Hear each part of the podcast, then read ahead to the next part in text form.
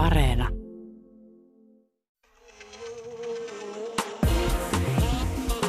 Ylepuhe ja Yle Areena. Naisasiatoimisto Kaartamo et Tapanainen. Viiri pöydälle, kultakello käteen ja prenikka rintamukseen. On taas naisasiatoimiston aika. Tänään tässä ja nyt puhumme siitä, miksi nainen ja äitiys liitetään aina, Siis ei kai aina. kyllä aina yhteen. Nainen, joka ei halua äidiksi, joutuu usein selittelemään valintaansa. Ja vastaus, minä en nyt vain halua, tuntuu olevan hyvin vaikea asia ymmärtää. Mitä se sanoo? Tästä aiheesta saapuu vieraaksemme puhumaan vapaaehtoisesti lapsettomat ryn puheenjohtaja Soile Rajamäki. Puhumme myös suostumuksesta. Miksi suostumuksellinen seksi on itse asiassa aika monimutkainen käsite ja kuinka kyllä-sanakaan ei tarkoita aina kyllää ja kuinka mieli saa muuttua kyllänkin jälkeen. Lopuksi iso ja kroonisesti vihainen feministi kertoo, miksi niin moni nainen purskahtaa vihaistuksissaan itkuun, vaikka haluaisi antaa palaa ja raivota niin maan persikasti. Näin se on itkun kautta harmiin ja samaa reittiä takaisin. Vai mittees on, Jonna? Kuinka paljon epäonnistumisia viime aikoina on ollut tunteiden hallinnassa, ammatillisesti ja vanhemmuudessa? Mitä näitä alueita nyt onkaan? Mä en tiedä montako kertaa me ollaan tässäkin ohjelmassa puhuttu äitiyteen liittyvistä uuvuttavista asioista, suorittamisesta ja syyllisyydestä, että teki mitä teki, niin munilleen menee. Mutta siis mä oon huomannut, että mä oon alkanut opetella jo semmoista tietynlaista strategiaa kohdata. Esimerkiksi median tuottamia uutisia siitä, kuinka on tapahtunut jälleen kerran jonkinlainen virhe kasvatuksessa.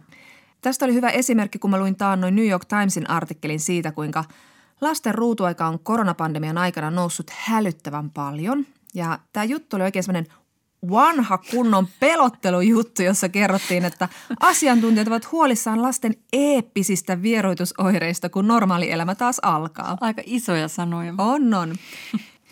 Mutta tämä ei nyt sitten sua pahasti heilauttanut vai? Ei. Mä tyynesti menin Googlen ääreen ja lähdin etsimään lisätietoa. Ja mulle tuli ekana vastaan sitten toimittaja ja tietokirjailija Anne Helen Petersonin vastine New York Timesin juttuun. Hän haastatteli siinä tällaista psykologi Rachel Covertia, joka on siis tutkinut pelaamista koko akateemisen uransa ajan. Ja tämä oli ihan mainio juttu, koska tämä Covert sanoi, että tämä paniikki lasten kasvavasta ruutuajasta ja pelaamisesta, niin se on sitä samaa pitkää moraalipaniikin jatkumaa siinä, kuinka kaikkia uusia keksintöjä, varsinkin teknologisia keksintöjä, on aina lähestytty hyvin epäluuloisesti. Esimerkiksi jo vuonna 4000 ennen ajanlaskun alkua Platon esitti huolensa kirjoittamisesta, että mitä se tekisi kyvyllemme muistaa. Tämä sama huolihan on esitetty puhelimien, elokuvien, television, sarjakuvien, rockin, videopelien, kaikkien kohdalla. Mm.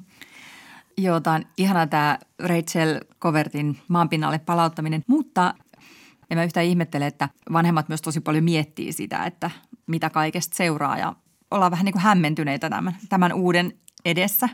Kyllä, mutta tämä kuvastaa tämä ruutuaikakeskustelu mun aika paljon sitä, että vanhemmat on syntynyt yksinkertaisesti erilaiseen maailmaan, mitä nykynuoret, että, että me vielä ajatellaan sitä semmoista ulkona käpylehmien parissa, se on tervettä, kun taas ruudun tuijottaminen ja siellä jonkun sanapelin tekeminen tai musiikkivideon katsominen, se on turhaa ja turmelevaa. Mm. Mutta sitten kun meillä on ollut tämä, usein tämä huoli, just tämä on siis lukuisissa tutkimuksissa todettu, että esimerkiksi väkivaltaiset pelit eivät tee aggressiiviseksi, mutta ne kyllä kehittävät vaikkapa tämmöisiä visuospatiaalisia kykyjä, eli just tämmöistä niin kuin tilallista hahmottamista ja niin poispäin. Mm. Ja jos ne pelit on hyvin tehtyä, ne voi myös täyttää ihan monia psykologisia perustarpeita, niin kuin antaa tunteen autonomiasta, eli saa tehdä omia valintoja. Mm. Sitten ne voi antaa tunteen kompetenssista, kun saavuttaa asioita ja menestyy, ja ne tarjoaa myös ihmissuhteita, siis kun pelataan netin kautta muiden kanssa. Ja siitä voi tulla hyvin tyytyväinen olo. Ja, ja siis totta kai niin kuin myös tämä Covert sanoo, että lapsia ja nuoren täytyy tehdä muutakin kuin pelata, esimerkiksi liikkua. Mutta että jos nyt pelotellaan aikuisia, varsinkin tämän pandemian aikana, kun kaikki harrastukset on katkolla ja kavereiden näkeminen rajattua ja, ja koulukin on välillä etäkoulua, niin ei ole syytä huolestua, että voi olla itse asiassa tämä pelaaminen ihan hyvä tapa vaalia suhteita ja vähentää myös sen lapsen stressiä. Kyllä se nyt varmaan huomaa, jos, jos niin kuin sit elämästä katsoo muutkin asiat ja sitten sille varmaan voi tehdä jotain. Niin, niinpä. Niin. Ja siis me rakastetaan moralisoida lapsia sille, miksi et mene ulos, miksi et leikii, miksi olet kännykällä ja sitten aikuinen itse on koko ajan kännykällä. Että tätähän me tehdään jatkuvasti. Totta. Jotenkin katsotaan sen oman tekemisen yli. Niin. Ja sitten niin kuin sitä vähän niin kuin perustelee sille, että joo joo, no toi vaan pelaa tuolla, mutta mulla on täällä kaikki työt ja uutiset ja kaikki niin kuin oikeat tärkeät aikuisten asiat. Wow, miten upeanpituiset helmat tänä keväänä. Mutta että kun mä sitten löysin tätä tämmöistä rauhoittavaa dataa pelaamisesta ja ylipäätään ruudun äärellä olemisesta, niin sitten mä rupesin miettimään tätä asiaa silleen laajemmin, että ketä näillä ruutuaika-uutisilla pelotellaan. No tämähän on tämmöinen no-brainer, kuten sanotaan. Eli mitä? Äitejä? No äitejä tietenkin. Oikea vastaus. Bing. Tämä kyllä jotenkin liittyy vahvasti näihin naisten suorituspaineisiin, että pitäisi niin kuin olla niiden lasten kanssa enemmän ja keskittyneemmin, intensiivisemmin ja täyspäiväisemmin. Joo, mutta siis tästä kirjoitti hyvin akateemisia tekstejä koostava sivusta kuin JSTOR Daily. Ja sen jutussa otsikolla Ruutuaikaan feministinen kysymys kirjoitettiin, että kun me huolehditaan siitä, että vanhemmat laiskuuspäissään jättää lapsensa tällaisen niin digitaalisen lapsevahdin armoille, niin ollaan oikeasti huolissaan siitä, että naiset, äidit, laittaa omat tarpeensa lapsen kanssa samalle viivalle, ellei peräti lapsen edelle. Niin, että kun on tämä moraalinen panikki uudesta teknologiasta, niin oikeastaan tämä huoli nousee vähän niin kuin muistakin asioista, jotka tekee äitien elämästä vähän helpompaa. Niin kuin mietis nyt, äidithän tekee kotitöitä melkein tunnin ja lasten kanssa toisen tunnin enemmän kuin isät joka päivä.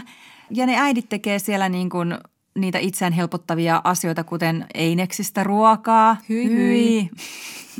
Tuntuu, että aika moni niillä säästyneillä minuuteilla sitten vastaa johonkin työmeiliin tai järkkää lasten vaatteita nettikirppikselle tai sitten tekee jotain muuta, joka ei todellakaan ole kovin nautinnollista, ihanaa omaa aikaa. Vaikka se voisi olla sitä. Sehän olisi mahtavaa, että mentäisiin nokosille ja keräämään voimia, että mm. voidaan olla taas parempia ihmisiä ja äitejä ja muuta vastaavaa. Mun täytyy kyllä niin myöntää, että pistän kyllä niin kuin lapselle ohjelmaa silloin, kun haluan niin kuin oikeasti pylleröidä vaan jossain netissä ja näin. Että kyllä mä käytän sitä myös niin kuin ihan laiskottelutarpeisiin. Hyvä niin. Mm. Mä muistan, kun mun ensimmäinen lapsi oli vuoden vanha, eli siinä taapero-iässä, niin sitten mm. mä luin uutisen, että tällaiset niin kuin kosketusnäytöt on vahingollisia lapsen aivojen kehitykselle. Mä muistan ton. Ja kun sitä kaivelin, niin siinä ei ollut mitään todellisuuspohjaa. Se oli semmoista pohdiskelua aiheesta, mitään tutkimusta ei ollut tehty, mutta jutun kirjoittanut toimittaja oli päättänyt vetää niin kuin mutkat suoraksi ja nostaa tämän otsikkoon. Eli siis niin kuin aika usein näissä uutisissa ei ole kyse välttämättä lasten hyvinvoinnista, vaan siitä, että me ei pidetä keksinnöistä, jotka tekee äitien elämästä helpompaa. Mm. Tämä ei ole mielestäni kärjestys, vaan sen kokoisen villakoiden ydin. Ja sitten tämä pandemia-aika on nyt niin kuin erityistä aikaa. Meillä on tutkimustietoa jo siitä, että vanhemmat voi huonosti, perheet voi huonosti, lapset voi huonosti, niin ehkä nyt on niin kuin syytä sitten jossain asioissa antaa itselleen vähän armoa. Että... Semmoinen kokonaishyvinvoinnin ajatus on tosi tärkeä, että tehdään nyt, mikä auttaa siinä tilanteessa ja jotenkin niin kuin selviämään järjissään seuraavan päivään ja katellaan sitten niitä ruutuaikoja ja muita juttuja sitten vaikka pandemian jälkeen uusiksi. Kyllä. Yle Puhe ja Yle Areena. Naisasiatoimisto Kaartamo et Tapanainen. Ja nyt naisasiatoimistossa puhutaan siitä, kuinka ajatus pienten jalkojen tepsutuksesta ei välttämättä herätäkään suuria tunteita. Suomessa niin myös täällä meillä naisasiatoimistossa on puhuttu viime viikkoina paljon siitä, että miten ankeita käsityksiä liittyy perheelämään ja miten eri tavalla perheet voivat sen elämänsä kokea, tai vaikkapa eri sukupuolet vastuineen tai eri luokat mahdollisuuksineen. Mutta jos ei halua lasta, siis ei vain halua lasta, lapset ei ole mun juttu, omat lapset ei ole mun juttu, niin tämä keskustelu lapsellisesta perheelämästä eri puolineen ei ole mitenkään relevanttia vai miten on vapaaehtoisesti lapsettomat ryn puheenjohtaja Soile Rajamäki? No se sekä on relevanttia että ei ole. Vapaaehtoisesti lapsettomillehan ei, heille ei ole mitään vaikutusta, mikä se diskurssi yhteiskunnassa on, koska me ollaan vapaaehtoisesti lapsettomia, puhutaan sitten negatiivisesti tai positiivisesti tai tehdään millaisia poliittisia päätöksiä tahansa, että – ei ne meihin vaikuta. Kun sä luet näitä juttuja näistä perheelämistä ja mm. on niitä, että se on kauheaa ja se prisma ja niin poispäin ja sitten se on ihanaa onnen tunteita, jota ei voisi kuvitella, niin tuleeko sellainen olo, että me yritetään vakuuttaa? No siis ajoittain joo, että jotenkin tulee semmoinen yli, ylipuhumisen tunne ja vähän vähätelläänkin niitä mahdollisia ongelmia. Et kyllä tuossa perhepuheessa on mun silmiin ollut vähän semmoista hyssyttelyyn taipuvaista ilmapiiriä, että tyyliin, että ei nyt saa sanoa mitään pahaa ja pitää kannustaa ihmisiä lisääntymään ja näin. Kyllähän sekin sitten antaa väärän mielikuvan, jos niistä huonoista puolista ei kerrota, eikä niitä saisikaan pohtia. Et kun musta tuntuu, että niinku nuoria on kauheasti moitittu siitä, että, että kun heillä on väärät mielikuvat ja he just käyttää tätä prismaperhe mielikuvaa ja, ja että nuoret on jotenkin peloteltukin piloille tai jotain näin, mutta mun mielestä heillä on niinku mahtava tilanne, että heillä on ehkä realistisempi näkökulma siinä ja enemmän työkaluja miettiä sitä omaa, omaa itseään siihen mahdolliseen lapsiperhekuvioon, että toimiko se vai ei. Mm. Soile, miksi sä olet vela eli vapaaehtoisesti lapseton? Miksi sä et ole henkilökohtaisesti halunnut lapsia? No ihan se ensimmäinen ja juurisyy on se, että mua ei vain yksinkertaisesti haluta eikä kiinnosta. Mutta nyt kun tässä on ikää tullut itsellekin ja maailma on muuttunut ja näin, niin totta kai siihen on sitten tullut koppaan vähän muitakin syitä – tyyli ekologiset syyt ja ilmastonmuutos huolestuttaa ja näin, mutta kyllä se, kyllä se lähtee siitä niin ydinfiiliksestä, että, että mä en vaan tunne mitään vetoa äitiyteen ja perheelämään. Eli biologinen kellosi ei niin sanotusti tikitä. Ei todellakaan. Se on hiljaa. Oletko sä aina voinut sanoa tuon noin suoraan vai onko sun pitänyt kuoruttaa tuo johonkin vaikkapa just tämmöiseen yhteiskunnalliseen syyn mm. tyyliin ilmastonmuutos, mikä en tarkoita ei ole oikea syy, mutta mm. jos se juuri syy mm. sulla on se, että sua itseä kiinnostaa. Mm. No se on vähän semmoinen niin aaltoileva liike mun niin kuin tähän astisessa elämässä, että mun äiti on kertonut mulle tarinoita, että, että mä olisin jo niin hyvin nuorena jotenkin tuonut asiaa ilmi, että hyi vauvoja ja yökiä. Sitten jossain kohdin, sanotaan joskus parikymppisenä – niin silloin mä sitten vielä ajattelin, että no kyllä ne lapset ja perheelämä mullekin tulee jossain kohdin, koska niin se elämä vaan menee. Että se kuuluu siihen normaaliin janaan, että no nyt mä menen yliopistoon opiskelemaan, että katsotaan ne ensin ja sitten sen jälkeen ja näin edespäin. Naisen kohtalo. No, no vähän joo. Kyllä siihen vaikutti sekin, että mähän olen siis elänyt ja kasvanut Etelä-Pohjanmaalla aika pienellä konservatiivisella paikkakunnalla ja se kasvatus siellä sekä meidän perhepiirissä, suvussa että sitten koululaitostenkin puolesta, niin se oli hyvin sukupuolittunutta. Että näin aikuisena, kun sitä muistelee, niin tulee jopa vähän semmoinen, vähän jopa niin kuin kiukkukin, että millaista paskaa meille on siellä syötetty. Tervetuloa kerhoon. Aivan järkyttävää. Mä olen aina jotenkin tuntenut itseni ulkopuoliseksi siinä perinteisen tytön ja perinteisen naisen roolissa ja mihin meitä yritetään niin kuin ohjailla. Ei tämä ole mun juttu. Mm-hmm. Mm-hmm. Suomessa syntyvyys on ollut laskussa suunnilleen 10 vuoden ajan. Väestöntutkimuslaitos on huomannut, että suomalaisessa lastensaantikulttuurissa on tapahtunut syvempi muutos.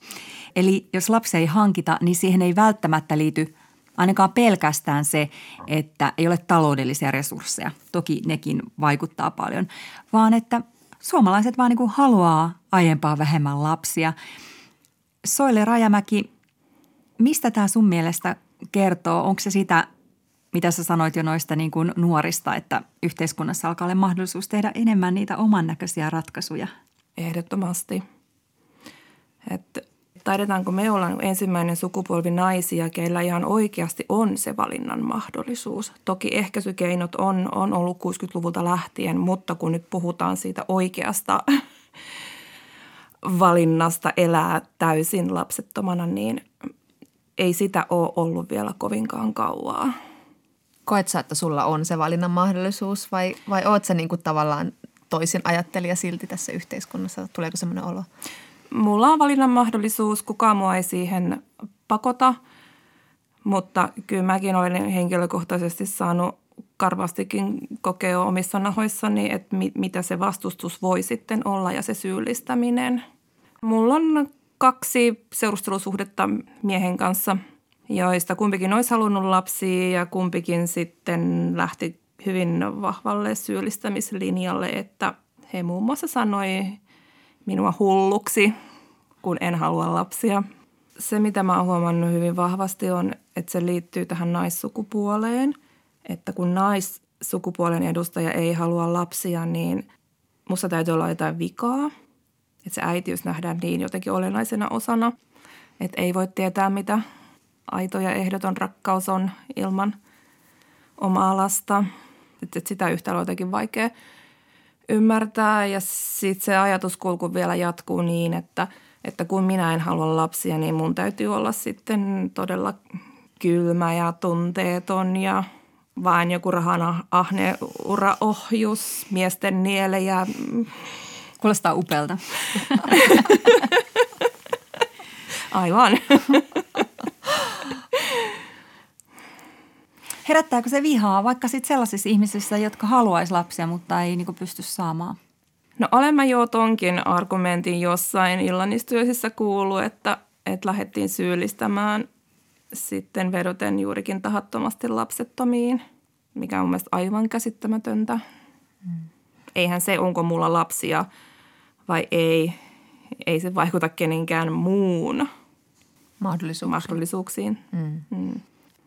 Ja se kysytään sillä niin olettamuksen kautta, että niin, että, että kun säkin nyt olet jo ton ikäinen, niin kyllähän sä nyt, sun täytyy olla naimisissa ja sulla täytyy olla perhettä. Että se kysytään usein, usein että, että niin kuin miten monta lasta. Mm. Eikä niin, että onko lapsi, saatika sitä vaihtoehtoa, että no, että mitä mieltä sä olet. Mm.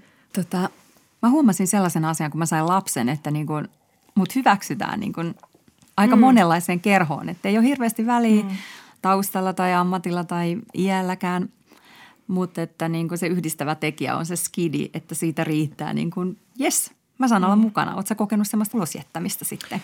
Olen ehdottomasti. Kyllä valitettavasti suurin osa niistä kavereista, ketkä ovat perheytyneet, niin kyllä se on valitettavasti hiipunut se yhteydenpito.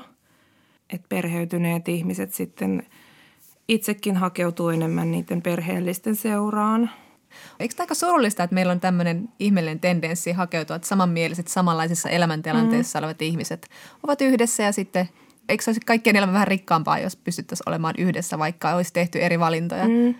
No just noin ja kyllä mä siihen itsekin haluaisin pyrkiä, mutta kyllä sitä välillä vähän huomaamattakin sit käpertyy siihen omaan kuplansa ja sitten ajoittain sit tulee sellaisia niin pyrähdyksiä, että, että mennäänpäs nyt tänne ulos – mutta toki sen täytyy aina sitten olla vastavuoroista. Mm, kyllä. Sole Rajamäki, vapaaehtoisesti Lapsettomat ry puheenjohtaja, niin meillähän on nyt tätä huolipuhetta paljon syntyvyyden laskun ympärillä. Huoltosuhde mm. ja näin. Väki ikääntyy, kuka hoitaa, kuka maksaa tulevaisuudessa eläkkeet ja niin edelleen. Niin mitä sä ajattelet siitä, että kohdellaanko naisia yhteiskunnallisessa keskustelussa edelleen tämmöisenä niin kuin lisääntymispolitiikan välineinä, joiden siis velvollisuus on synnyttää kunnon kansalaisia ja veronmaksajia ja pitää yhteiskunta kasassa. Ehdottomasti ei naisilla tunnu joissain puheissa olevan mitään muuta virkaa kuin juurikin olla synnytyskoneina ja jotenkin että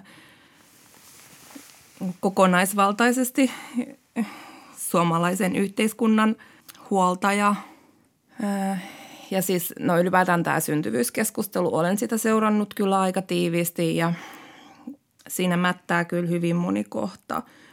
Ensinnäkin se on just hirvittävän sukupuolittunutta, että kyttäillään vaan naisten kohtuja ja, ja sitä, että no, että miksi te nyt laita niitä kohtuja ne töihin. Mm-hmm. Sitten koko keskustelu on heteropariskunta normatiivista.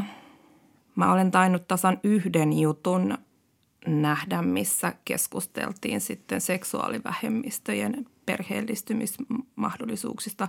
Toki sekin oli sitten järjestön itsensä aloittama keskustelu, mutta se niin kuin yleinen yhteiskunnallinen keskustelu tuntuu olevan hyvin siis pois sulkevaa. Mm. Tiettyjen ihmisten vauvatalkoot. No just näin. Mun mielestä siinä on hyvin voimakas piilon nationalistinenkin vipa, että halutaan vaan – tietynlaisia vauvoja tietynlaisten ihmisten synnyttämänä. Mm.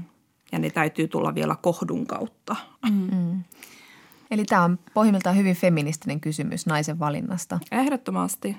Ja kyllä sekin mun mielestä jotain kertoo, että mm, eikö nyt nämä, ketä näistä vauvatalkoista on eniten ääntä pitänyt, niin eikö ne ole kaikki ollut miespolitiikkoja muistaakseni? Mm. Peräti kaksi miespääministeriä. Mm. Solle Rajamäki, toisaalta jotkut sitten kokee, että, että tämä termi vapaaehtoinen lapsettomuus, niin se tavallaan sitten vahvistaa sitä perhenormia, koska se määrittää ihmisen niin kuin poikkeamana sitä perhenormista sen kautta, mitä hänellä ei ole.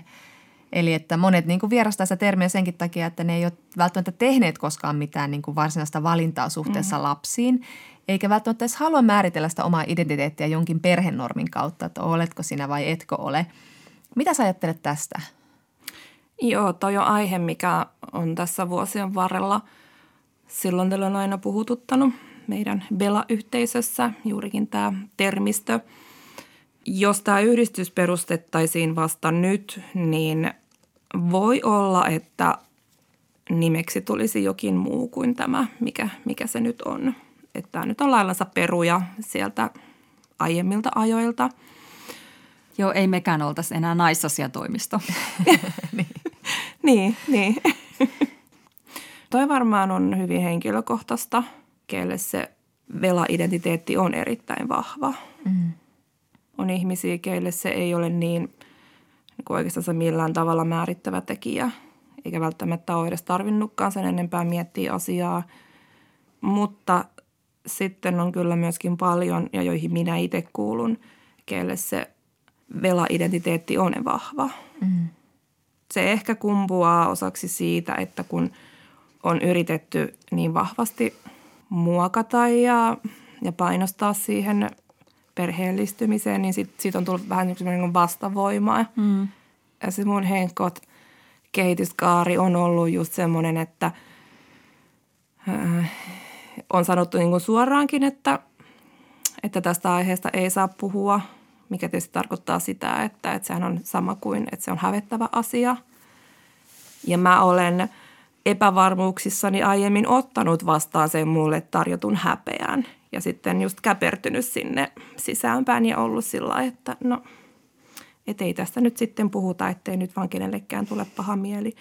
Ja nyt mä olen täysin eri ääripäässä, iloinen ja ylpeä vela. En tiedä, tuleeko se jossain vaiheessa sitten vähän niin kuin tasottumaan. Välinpitämätön vela. niin, niin, mutta toisaalta en mä tiedä, pitäisikö sen sitten välttämättä tasaantua. Että et kyllä mun mielestä tarvitaan niitäkin ihmisiä, ketkä on sitten valmiita siitä pitämään vähän meteliä, mm-hmm. koska tämä selkeästikin on, on edelleen asia, mistä täytyy pitää meteliä. Teidän järjestö teki viime keväänä sellaisen kannanoton, jossa kyseenalaistettiin sitä, että mediassa ikään kuin entisinä veloina mm. esiintyvät naiset kertoo siitä, miten mieli muuttu. Mikä tässä on Soile Rajamäki vahingollista tällaisessa ajattelussa tai kirjoittelussa? No ensinnäkin se yleisin, yleisin argumentti oikeastaan kaikkialla jo lähtien siitä, jos joku haluaa esimerkiksi sterilisaation lähetteen, niin jos se tyrmätään, niin se tyrmätään juurikin tuolla argumentilla. Että sitä ei haluta antaa, kun sä kuitenkin muutat mielessä ja se on ollut turha operaatio ja yhteiskunta maksaa ja niin edespäin.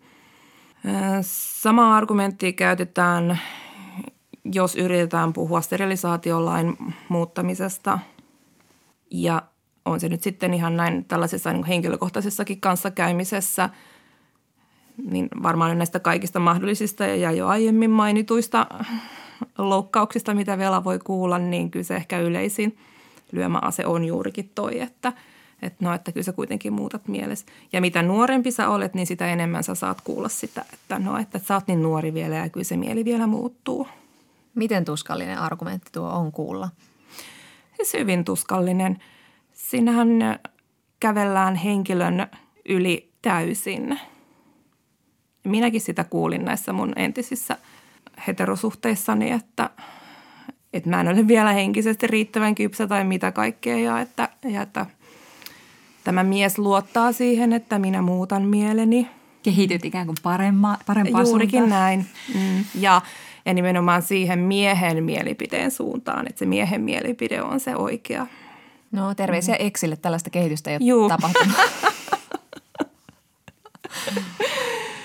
Mutta siis äh, tärkeä asia nyt painottaa on se, että mieltänsä saa muuttaa asiassa kuin asiassa.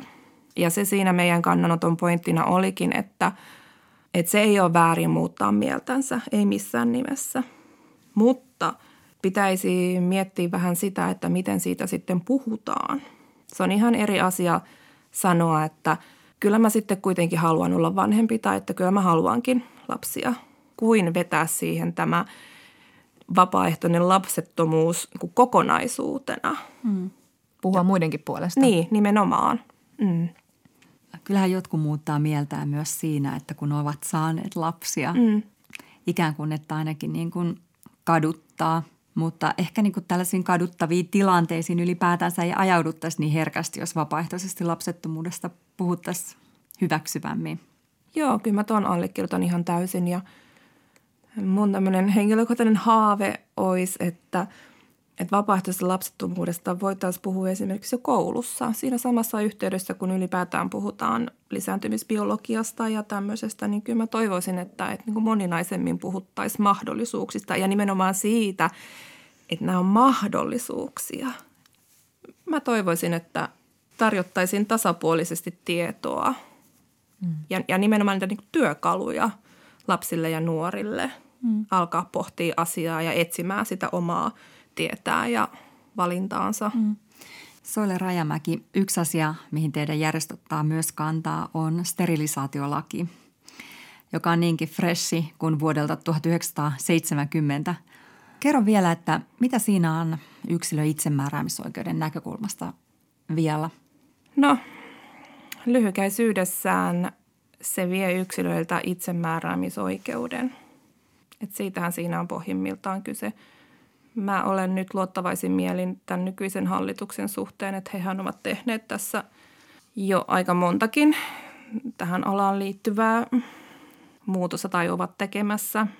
Nyt tuossa edellis eduskuntavaalien aikaan, niin yksi, kaksi, aika monikin puolue oli sisällyttänyt omaan puolueohjelmaansa steriloimislain ikärajan alentamisen – nyt täytyy olla joko 30 vuotta täyttänyt tai sitten kolme lasta. Ei tarvitse olla biologisia lapsia, vaan ne on voinut tulla esimerkiksi avioliiton kautta.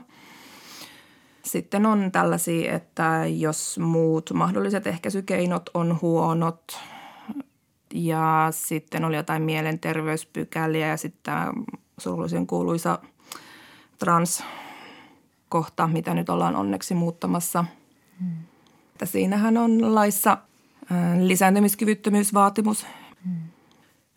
Mutta siis kaiken kaikkiaan niin kuin sterilisaatio on tosi vaikea tehdä, sitä täytyy hmm. perustella huolellisesti, eikä riitä sekään vaan ikä. Joo, ja siis vaikka sulla nyt täyttyisikin ehdot, niin kuin esimerkiksi mulla, olin täyttänyt 30 ja jo hyvissä ajoin ennen syntymäpäivää, niin olin varannut ajan gynekologille, ettei mun tarvitse sitten jonottaa sinne, vaan että mä pääsen heti, kun on tullut ikä täyteen, niin – Menin siis hakemaan lähetettä sterilisaatioon ja muuthan tyrmättiin ihan täysin siellä lääkärin vastaanotolla. Tämä kyseinen mieslääkäri alkoi sitten hyvin voimakkaasti puhumaan mun yli. Ja ihan niin kuin sillä jyrähtikin, että ei, ei hän kirjoita sulle lähetettä. Ja sitten hän aloitti sen oman, oman monologinsa ensinnäkin kierrukasta, että kuinka se on niin paljon parempi ja, ja, ja tehokkaampikin. Ja sitten hän asetti ihan tällaisen selkeän ehdon, että – että hän ei kirjoita mulle lähetettä ennen kuin mä olen kokeillut kierrukkaa. Hmm.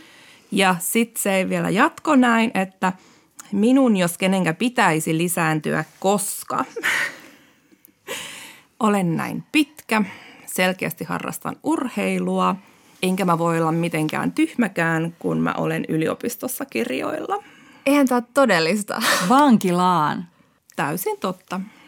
Mm. No mitä sä etenit tässä asiassa? No, mä en ollut silloin vielä riittävän rohkea itse ja mä jotenkin ajattelin lääkärin semmoisena auktoriteettina, niin mä valitettavasti sitten alistuin siihen kohtalooni. Ja sillä samaisella käynnillä se hemmetin kierrukka vielä laitettiin. Sitten kun mä lähdin sieltä lääkärin vastaanotolta, niin mulla oli jotenkin hyvin epäuskonen olo, että mä en tajunnut, mitä oli tapahtunut. Et mä menin hakemaan sterilisaation lähetettä, en saanut. Sen sijaan mulla on nyt kierrukka sisälläni, sattuu, ei vaan fyysisesti, mutta niin kuin henkisestikin. Sitten loppujen lopuksi sen hetkinen poikaystävä mulle alkoi sanomaan, että, että kun mä olen nyt muuttunut erilaiseksi ihmiseksi ja nimenomaan niin kuin huonompaan suuntaan, että en, en, en selvästikään voi hyvin, että pitäisikö se mennä ottaan pois. No, sitten mä menin ja kävi ilmi, että mullahan on kohtutulehdus. Sitten mä sain sen lähetteen. Ihan uskomaton tarina. Mm. Mutta me itse asiassa tuossa parisen vuotta sitten tehtiin meidän somessa tämmöinen epävirallinen kyselytutkimus aiheesta, että pyydettiin ihmisiä kertomaan omista kokemuksistaan sterilisaation kanssa, niin mä tiesin kyllä odottaa, että matskua tulee ja, ja näin, mutta kyllä se jotenkin mutkin vielä pääsi yllättämään, että mitä kaikkea voi siellä lääkärin vastaanotolla kohdata. Että se oli kaikkea tällaisia ihan järjettömiä juttuja, että, että lääkäri ihan pokkana valehtelee, että ei kun ikäraja on 35 – joku lääkäri oli sanonut, että ei kun meidän kunnassa on ikäraja 37. Ihan niin kuin se olisi kuntakohtainen päätös, että, että, että mikä meillä nyt on ikäraja tässä operaatiossa. Eli tämä kaikki kertoo siitä, että lait ei riitä, vaan, vaan pitää myös katsoa, että niitä lakeja noudatetaan. No just näin. Toki on, on myöskin sitten niitäkin tarinoita, että, että Vela on, on menossa hakemaan lähetettä ja sitten etukäteen siihen niin haluaa tsemppausta ja tukea ja – on ehkä jopa vielä printannutkin tämä sterilainsa niin mukaan, että on oikein varustautunut siihen, että no niin, että, että mä nyt sitten siellä ota vastaan mitään pulinoita. Mutta sitten onkin mennyt asiat todella hyvin ja eikä ollut mitään ongelmia. Että et totta kai on, on monta, monta puolta tässä, tässä tarinassa, että ei se mitenkään ole mikään niin automaatio, että mm. vastustusta kohtaisi, mutta – Pointtihan on siinä, että minkäänlaista vastustusta ei pitäisi kohdata, jos lain määrittelemät ehdot täyttyvät. Ei lääkärin pitäisi alkaa siinä moralisoimaan, saatika painostamaan. Eikä sitten myöskään niin kuin yhteisön tai yhteiskunnan. Tai, et meillä ei, ei, mm. ei vieläkään oikein uskota sitä, että niin kuin nainen on ihan tosissaan, mitä tulee häntä itseään koskeviin päätöksiin. No juurikin näin, että et naisen täytyy muuttaa mielensä. Islannissa toissa keväänä tehtiin muutos heidän sterilisaatiolakiin.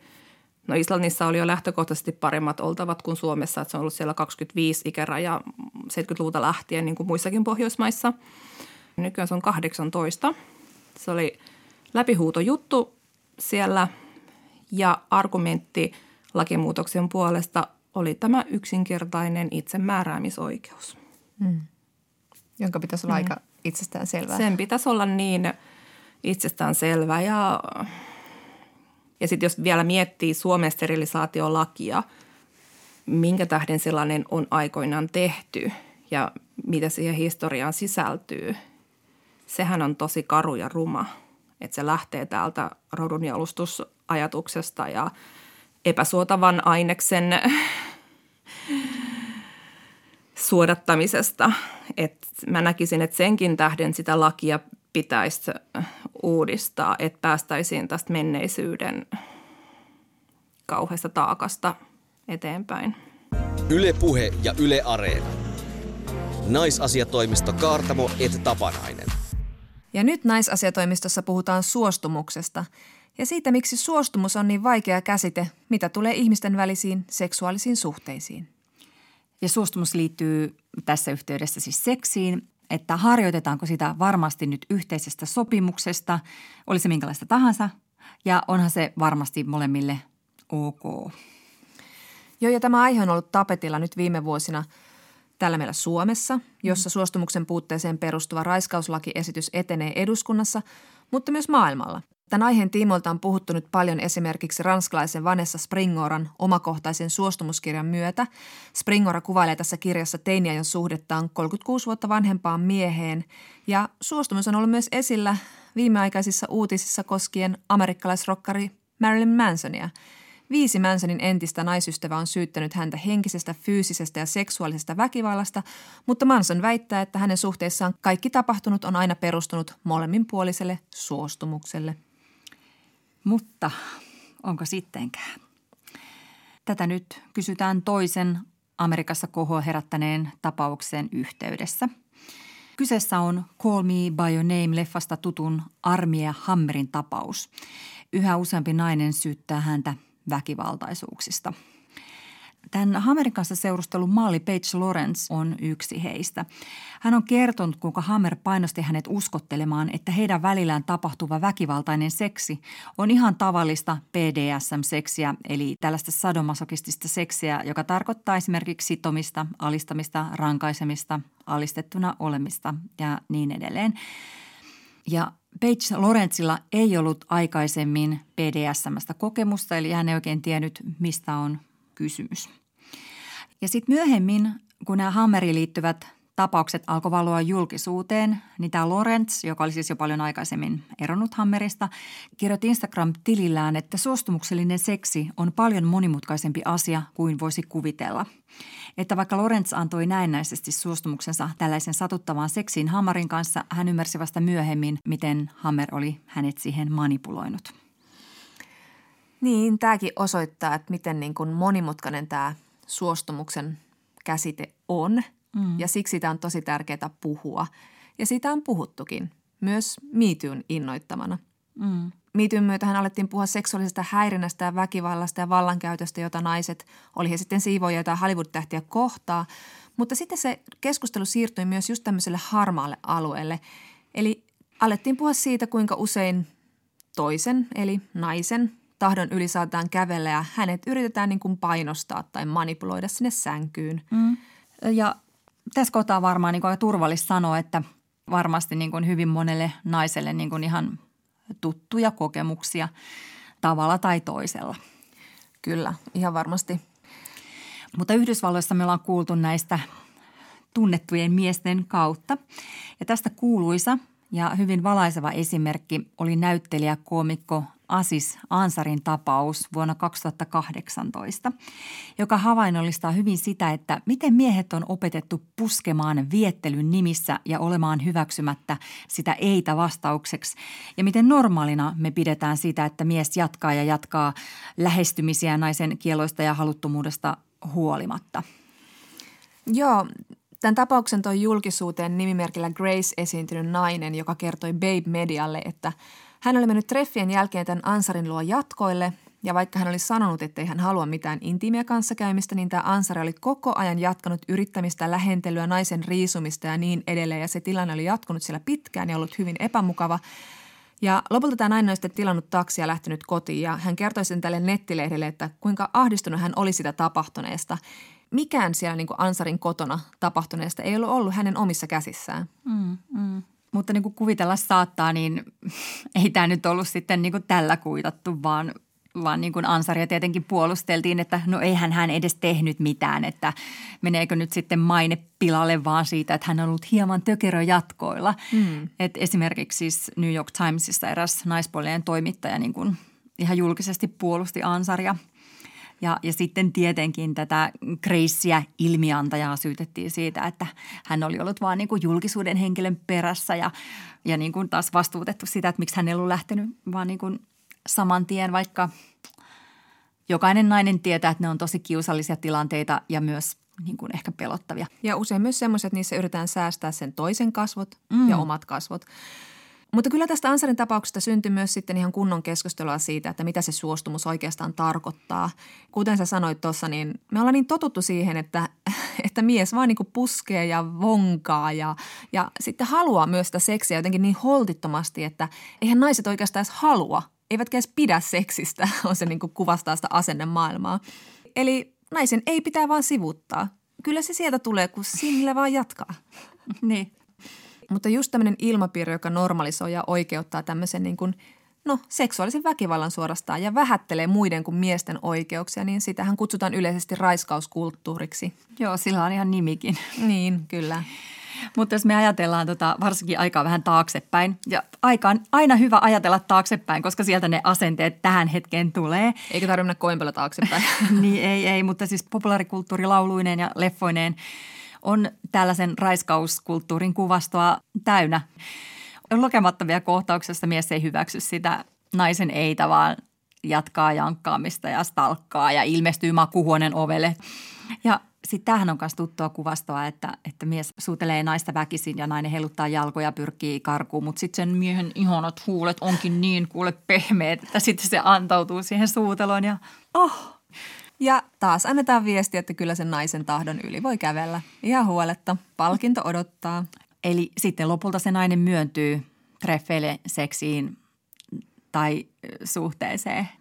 Ja, ja siis on miljoonia biisejä, joissa lauletaan tyyli alaikäisten tyttöjen gruumauksesta ja, ja on näitä Blurred Lines-biisejä ja mitä lie. Sitten tämä klassikko Baby It's Cold Outside, et voi lähteä ulos. Silloin kylmä. niin, parempi vaan jäädä tänne. Mutta tosiaan kuvasto on ollut tätä ja varmasti jossain määrin edelleen, mutta kyllä sitten toisaalta Miitsuulla ja vastaavilla kampanjoilla on vaikutuksensa nimenomaan niin kuin tässä asenneilmastossa, että se mikä on näyttänyt normaalilta, niin ei enää välttämättä näytä ja kyllähän se heijastuu myös pikkuhiljaa sinne valkokankalle ja vaikuttaa myös sitten asenteisiin. Niin ja tietenkin asenteisiin vaikuttaa myös lainsäädäntö – No jep. Ja nyt meillä tosiaan sitten on keskusteltu Suomessakin siitä, että raiskauksen tunnusmerkiksi ei enää riitä sen aikana käytetty väkivalta, vaan se ihan olennainen kysymys on just konsensuaalisuus, eli molemminpuolinen suostumus tai sen suostumuksen puute. Mm, mm. Eikä tämä ole edes mikään hirveän tuore keskustelu, että kyllähän Amnesty International on tukenut ja ajanut suostumuksen perustavaa raiskauslainsäädäntöä kymmenen vuotta. Mm ja järjestön mukaan suostumuspohjainen laki tavoittaisi uhrin kokemuksen paremmin kuin nykyinen laki ja samalla madaltaisi uhrien kynnystä ilmoittaa rikoksista. Ja nyt se, että tästä keskustellaan eduskunnassa ja tämä on etenemässä, niin tämä lähti sitten 2018 liikkeelle tämmöinen kampanja kansalaisaloitteen puolesta – jonka tavoitteena oli määritellä raiskaus rikoslaissa suostumuksen puutteen eikä käytetyn väkivallan tai sen uhan kautta. Ja tässä oli takana monia yksityishenkilöitä ja kansalaisjärjestöjä ja nuorisojärjestöjä ja puolueita. Ja nyt tämä suostumus 2018 lakialoite on siis käsittelyssä ja, ja hallitus on tehnyt ohjelmansa selvät kirjaukset raiskauslain kokonaisuudistuksesta. Mutta nyt puhutaan myös siitä, että onko sekään riittävä. Joo, no esimerkiksi rikosoikeuden emeriittaprofessori Terttu Utriaisen mukaan ei ole. Että suostumuspohjaisen lain ongelma on se, että lapset eivät ole tarpeeksi kypsiä ilmaistakseen suostumustaan seksiin. Ja siksi lastenraiskaukset pitää määritellä toisella tavalla omalla erillisellä säännöksellä. Ja näin on tehty esimerkiksi Englannissa. Mm. Ja just tämä alaikäisen suostumuksen ongelmallisuus, niin sitä on käsitelty itse asiassa tosi monipuolisesti populaarikulttuurissa, etenkin siis kirjallisuudessa. Hmm. Esimerkiksi Yhdysvalloissa herätti paljon kohua Kate Elizabeth Russellin Vanessa-romaani. Se siis kuvaa teinitytön ja opettajan suhdetta ja sitten just tätä tällaista niin kuin alaikäisen suostumuksen ongelmallisuutta. Tämä Vanessa ei ajattele, että hän on uhri. Hän haluaa olla opettajansa kanssa yhdessä hän puolustaa tätä opettajaa viimeisen asti. Tämä kirja on fiktiota, mutta tämä Russell on kertonut, että hän on itsekin joutunut nuorena seksuaalisen hyväksikäytön uhriksi – Monissa muissakin kirjoissa tämä on kuvattu paljon. Tosi groteski esimerkki on Ranskassa tosi isoksi keskustelun aiheeksi noussut ja jo alussa mainittu Vanessa Springoran just suomennettu romaani Suostumus ja se perustuu tosi suorasti hänen omiin kokemuksiinsa. Kun tämä Springora oli nimittäin 14-vuotias, hänellä oli hyvin julkinen suhde häntä 36 vuotta vanhempaan ranskalaiskirjailija Gabriel Masneffiin. Ja tämä Springora kuvaa tässä kirjassa, kuinka tämä Masnef metsästi järjestelmällisesti, siis muitakin 10-16-vuotiaita tyttöjä ja poikia, ja hän kuvasi suhteitaan näiden kanssaan ihan avoimesti kirjoissaan. Eikä siinä kaikki. Tämä Masnef myös julkaisi esseen alle 16-vuotiaat, joissa hän kuvasi viehtymystään tämmöisiin esipuberteettisiin tai puberteettisiin lapsia ja nuoriin ja teki adresseja lasten seksuaalisesta hyväksikäytöstä syytettyjen puolustamiseksi. Ja myös Springora kuvaa loistavasti tämän suostumuksen käsitteen ongelmallisuutta tässä kirjassa, pohjautuen siis niin kuin omiin kokemuksiin. Kirjan päähenkilö eli kirjailijan pitkälti samaistettava Pikku V todellakin haluaa suhteeseen kuuluisan itseään 36 vuotta vanhemman kirjailijan kanssa mutta suhde kuitenkin osoittautuu tytön psyykelle tuhoisaksi. Tämä vanhempi mies manipuloi häntä, etäännyttää Veen kavereistaan, perheestään ja sitten lopulta tämä rupeaa saamaan paniikkikohtauksia eikä uskalla mennä edes kouluun. Ja sitten tässä kirjassa tämä nuori V kärsii mielenterveysongelmista ja myös niin kuin vuosikymmeniä vaikeudesta luottaa erityisesti miehiin. Mutta Springora kuitenkin kirjoittaa, kuinka vaikea on silti nähdä itsensä uhrina, kun ei voi kiistää ollensa suostuvainen ja kun on tuntenut halua aikuista kohtaan, joka on sitten käyttänyt tilannetta hyväkseen. Ja tosiaan tämä todellinen suhde, eli tämän Springora ja kirjailija Masnefin suhde oli tosiaan ihan niin kuin kaikkien tiedossa Ranskassa ja sitä katsottiin läpi sormien, koska ajateltiin, että hei, että kirjailijan pitää saada olla vapaa tämmöisistä niin kuin ikävistä moraalisista velvoitteista.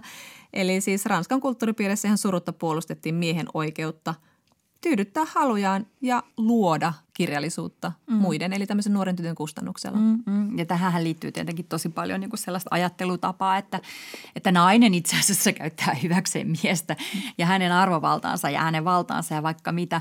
Totta kai niin kuin tällaisia asenteita on niin kuin olemassa, mutta sentään voisi toivoa, että niin kuin nyt niin kuin vähän puututtaisiin, että mitä helvettiä. Mutta toisaalta sitten meillä on tällä hetkellä niin kuin Suomessa tämmöinen tapaus – missä on 18-vuotias nuori tyttö ja yli 70 tällainen kulttuurihahmo ja lehdistössä vihjaillaan, että heillä on niin kuin kenties suhde.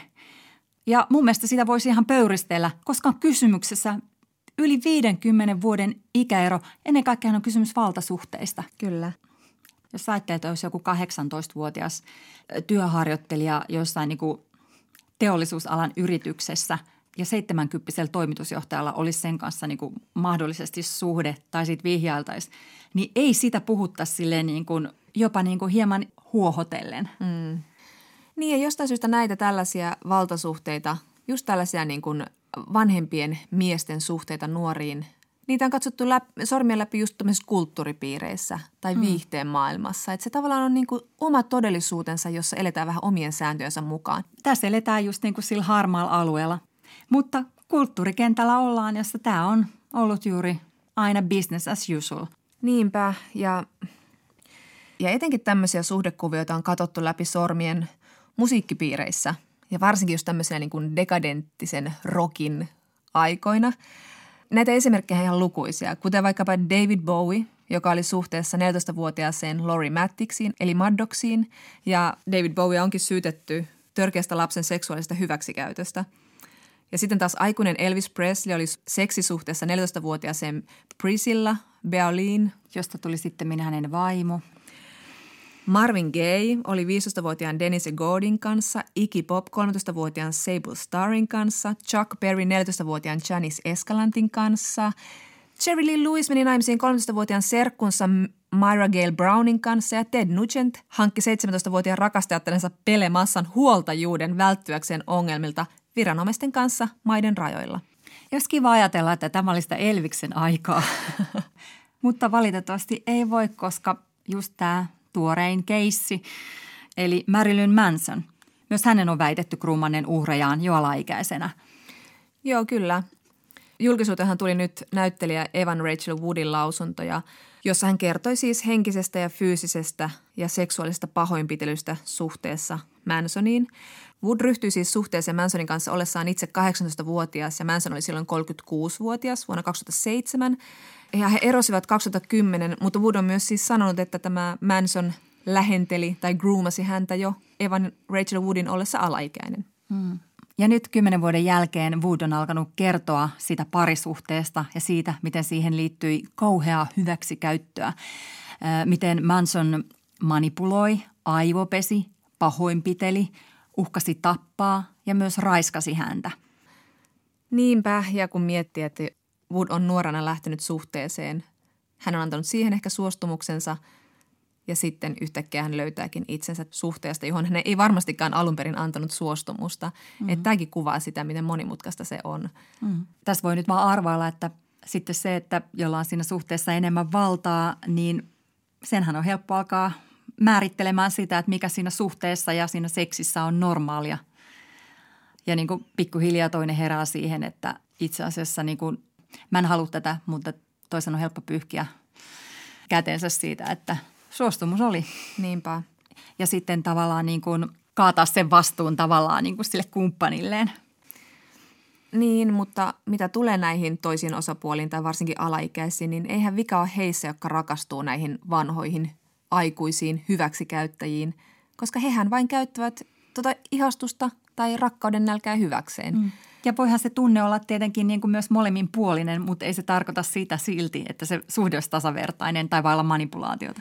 Niin ja siis eihän me tietenkään voi ajatella, että niin kuin jokainen tällainen niin kuin suhde olisi automaattisesti pielessä välttämättä tai ainakaan niin, että eihän kaikki nyt automaattisesti traumatisoidu suhteesta vanhempaan mieheen – sitä ei voi niin ulkopuolelle määrittää, että mikä traumatisoi ja ketä ja mikä on tasavertaista ja mikä ei parisuhteessa.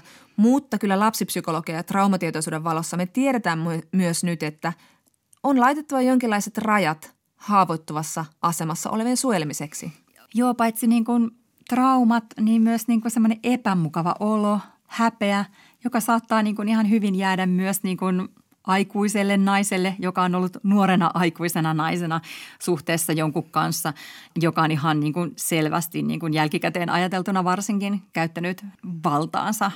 Niin, varsinkin kun siinä nuorena aikuisena kuvittelee itsensä niin kovin vanhaksi ja kypsäksi ja sitten kun on itse vanhentunut parikymmentä vuotta ja näkee kuinka nuoresta ihmisestä todella on kysymys, kun puhutaan vaikka nyt 18-vuotiaasta – niin se tavallaan tulee räikeämmäksi se esimerkki. Niin todella. Niin, niin. Näin aikuisia sitä oltiin. Kyllä, kyllä. Eli siitä niinku tavallaan niinku, joo, lainsäädäntö on yksi alue, jota tarvitaan suojelemaan lapsia, mutta niinku, koska tämä ei koske pelkästään alaikäisiä, niin me tarvitaan isoa kulttuurista keskustelua siitä, että minkälaista eettistä normistoa me tarvitaan paitsi uhrien tueksi, niin myös niin kuin sitä, että mikä on eettisesti oikein. Niin, ja, ja niin kuin tästä keskustelusta huomaa, että tämä suostumus on vaikea asia, oli kyse sitten alaikäisestä tai aikuisesta. Ja jotenkin sen ymmärtäminen, että se suostumus ei ole joku sellainen esine, joka annetaan sen toisen ihmisen haltuun lopullisesti, vaan se on sellainen niin prosessi, että sen suostumuksen voi vetää pois koska tahansa. Tai että kerran annettu suostumus vaikkapa seksiin ei tarkoita sitä, että sä oot suostunut vaikkapa vuosien hyväksikäyttöön. Tai ensi viikolla samaan. Niin, tai se, että sä oot suostunut lähtemään jatkoille, ei tarkoita, että sä oot suostunut myös seksiin siellä jatkoilla. Eli tämä suostumus on semmoinen, jonka voi koska tahansa vetää turvallisesti pois, pelkäämättä seurauksia. Niin, että en suostukaan enää. Yle Puhe ja Yle Areena. Naisasiatoimisto Kaartamo et Tapanainen. No niin, ja sitten on kysytty ja saatu lupa istua ison feministin nuotiopiiriin ja kuulla vastaus tämän viikon kuulijakysymykseen. Kysymyksiä voi lähettää osoitteeseen naisasiatoimistojat yle.fi. Tällä viikolla Anna kysyy. Olen herkkä ihminen ja feministi. Olen pitkään yrittänyt opetella jämäkkyyttä ja tapoja puolustaa itseäni konfliktitilanteissa rauhallisesti ja järkkymättä, mutta raivostuttavaa kyllä, minulla on taipumus purskahtaa itkuun aina kun olen tosi vihainen – Katsoin juuri erään dokumentin, jossa kaksi naista puhui samasta taipumuksestaan ja he totesivat, että se on tyypillinen reaktio naisille. No, mistä se johtuu ja miten siitä voisi päästä eroon? No tämähän on tuttua naisasiatoimistonkin osakkaille. Ääni särkyy, naama vääntyy ja sitten kyyneleet alkaa kirvellä just kun haluaisi esittää sellaisen todella rationaalisen, raivokkaan argumentin ja puolustaa itseään jämäkästi. Mm. No mikäpä neuvoksi? Kysyimme asiaa feministisen salaseuramme perhepsykologilta, paria seksuaaliterapeutti ja tietokirjailija Heli Pruukilta. Heli Pruuki sanoi, että Annan kysymys on asia, joka yhdistää monia naisia ja joskus myös muiden sukupuolien edustajia. On nimittäin melko tavallista, että suuri tunnekuohu saa kehossa aikaan sellaisen hätääntymisen tilan ja se pyrkii purkautumaan itkuna – Pruukin mukaan monen on vaikeaa syvällä tasolla kokea oma aggressio luvalliseksi ja oikeutetuksi. Järjellä tiedämme sen olevan normaalia ja oikeutettua, mutta kokemuksena aggressioon kuitenkin liittyy häpeää ja pelkoa hallinnan menetyksestä. Emme aina osaa antaa siihen lupaa edes itse itsellemme. Toistenkin aggressio ja vihan tunteet tuntuvat pelottavilta tai ainakin todella epämukavilta. Herää aina tarve sovitella ja antaa myöten, välttää konfliktia tai saada se loppumaan. Pruuki muistuttaa, että harvaa naista on kannustettu lapsena ilmaisemaan aggressioitaan ja asettamaan jämäkästi omia rajojaan. Että titta, rähises vähän lisää. Usein päinvastoin. Tytöltä on katkaistu aggression ilmaisut ja vaadittu sitä kiltteyttä ja sävyisyyttä. Vihaa ja muita aggression tunteita on pidetty merkkeinä tuhmuudesta ja sitä on käsketty häpeämään suorastaan. Ja tyypillistä on sekin, että Lapsi on joutunut omaan huoneeseen vähän miettimään yksin, jos on ilmaissut kiukkua tai suuttumusta. Eli viesti on se, että niin kuin ei kannattaisi. Joo, ja se voi olla Pruukin mukaan syvä emotionaalinen hylkäämiskokemus ja satoa tuosta kasvatusperinteestä kyllä korjataan yhä esimerkiksi parisuhteissa. Niissä, missä pitäisi voida luottaa toisen kykyyn olla rinnalla myös vaikeina hetkinä. Mm, mm. Mutta koska nämä tunteet ei kuitenkaan katoa käskemällä, ovat varsinkin tytöt ja naiset joutuneet löytämään epäsuorempia tapoja kanavoida aggression tunteitaan. Heli Pruuki sanoi, että aggressio tulee sen takia näkyviin passiivisin tai epäsuorin tavoin esimerkiksi mykkäkouluna tai selän takana puhumisena. Mun täytyy jatkaa terapiaa.